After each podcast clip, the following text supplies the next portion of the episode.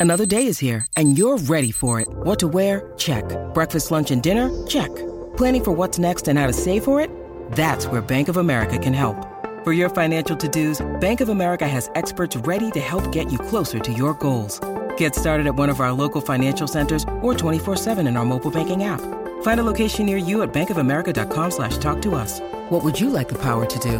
Mobile banking requires downloading the app and is only available for select devices. Message and data rates may apply. Bank of America and a member FDIC. So in general, I'm a pretty even-keeled person. And I think that personality trait has worked really well in my trading and in handling my emotions during the moment. With that being said, this one thing still gets me fired up. And I'll tell you what, I'm going to tell you all about it in today's episode of the Trading Coach Podcast. Before we hop in, do me a favor, make sure you leave this podcast a rating or a review if you're listening to this on a podcast app. If you're watching this or listening to this on YouTube or some other form of social media, do me a favor, hit that like button and show your support. I appreciate it in advance. Now let's hop in. Yeah, nothing is better than anything else. Nothing is worse than anything else. It, it, all comes down to the trader. Just like, hey, no strategy is better than another person's strategy. It all comes down to the trader. How good are you at executing what you need to execute?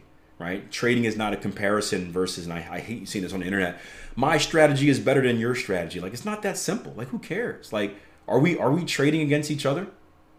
Like, is this a trading competition where it's me and Rain and, and, and, and Brendan and we're trying to see who can make the best return? Like, there's a reason I never did any trading competitions because I think they're stupid. Um, because the only thing I need to judge myself on is how am I executing my, my live performance versus my perfect performance. Right? I'm not judging my return on investment versus someone else because there's so many factors. There's frequency, there's position size, there's risk, right? I hate seeing stuff where it's like, oh, I, I returned 100% a year and you returned 50% a year and that makes my, my trading strategy better than yours. Well, like, well, if you risked 10% a trade and I risked 1% a trade, yeah, you know, we can make the argument there that my style was actually better than your style given the risk taken to achieve your 100%. But like it, it but at the same time, if that trader is comfortable taking 100 or whatever 10% risk, then that's fine if I'm only comfortable taking 2% risk, then that's fine. If my strategy is only meant to produce this amount and I got close to that amount, then that's fine, right? The comparison only needs to be between us and our expectations. And our expectations should be data driven. They shouldn't be just from our head. They, they should be based on our data, based on if we're implementing a position sizing and money management strategy based off those expectations, not based off of some some BS number that we pull from the sky. Right? I, I was speaking to a guy on the internet for the last week or so. It kind of dried off because he's getting the same answer from both me and Jason. I don't think it's the answer he wants. But you know, he's got all these expectations of, oh, I want to make this percent a day, and I'm like, well, why? Like, why do why do you want to make 10% a day? Is there anything about your strategy that told you you should be making 10% a day? If there's nothing in your back, like if you've back tested and you've done your work, and all your work and your position sizing strategy says that, hey, it is realistic for me to make 10% a day off this strategy, then I think that's a realistic expectation because your numbers say so. But if you're just pulling that number out the sky, you're like, oh, I want to make 10% a day, or I should be making 10% a day. No. Why should you? Why should you be making 10% a day? What tells you that? Like, what tells you that? Why do you deserve to make 10% a day? Like, there's no numbers or figures that tell you that. So, why is that in your brain? But people do that all the time, and it pisses me off. It pisses me off because then, then they have these unrealistic expectations.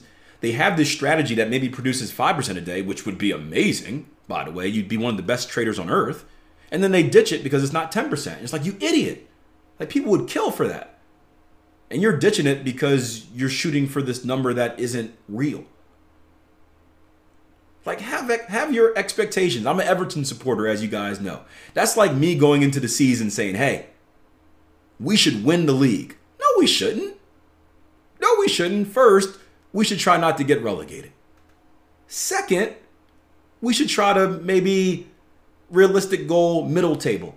Third, if I want to throw a reach goal out there, maybe Europa League. Maybe Europa League. Same thing with um, America at the World Cup, right? oh, America could win the World Cup. No, no, no, no, no, no. Realistic expectation get out of the group stage. reach expectation, maybe make the quarters or the semis, win the World Cup. Did you see what the Netherlands did to us? A masterclass in coaching.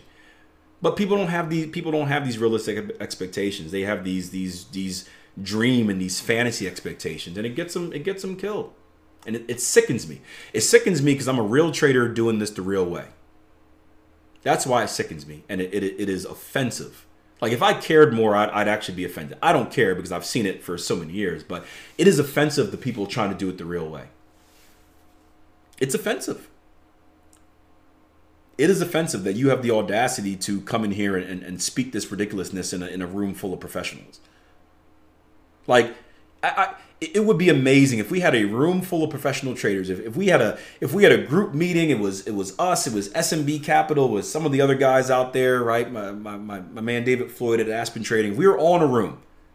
David Floyd used to have these. I don't know if he still does them. He used to have these kind of seminars out in Oregon. I, I never got a chance to go. I wanted to so bad, where it'd just be like a mastermind of of um, kind of professional traders, and we bring some some uh, kind of newer traders in there as well, and just talk real trading shop it would be offensive if we're having this real conversation and someone comes in with that BS.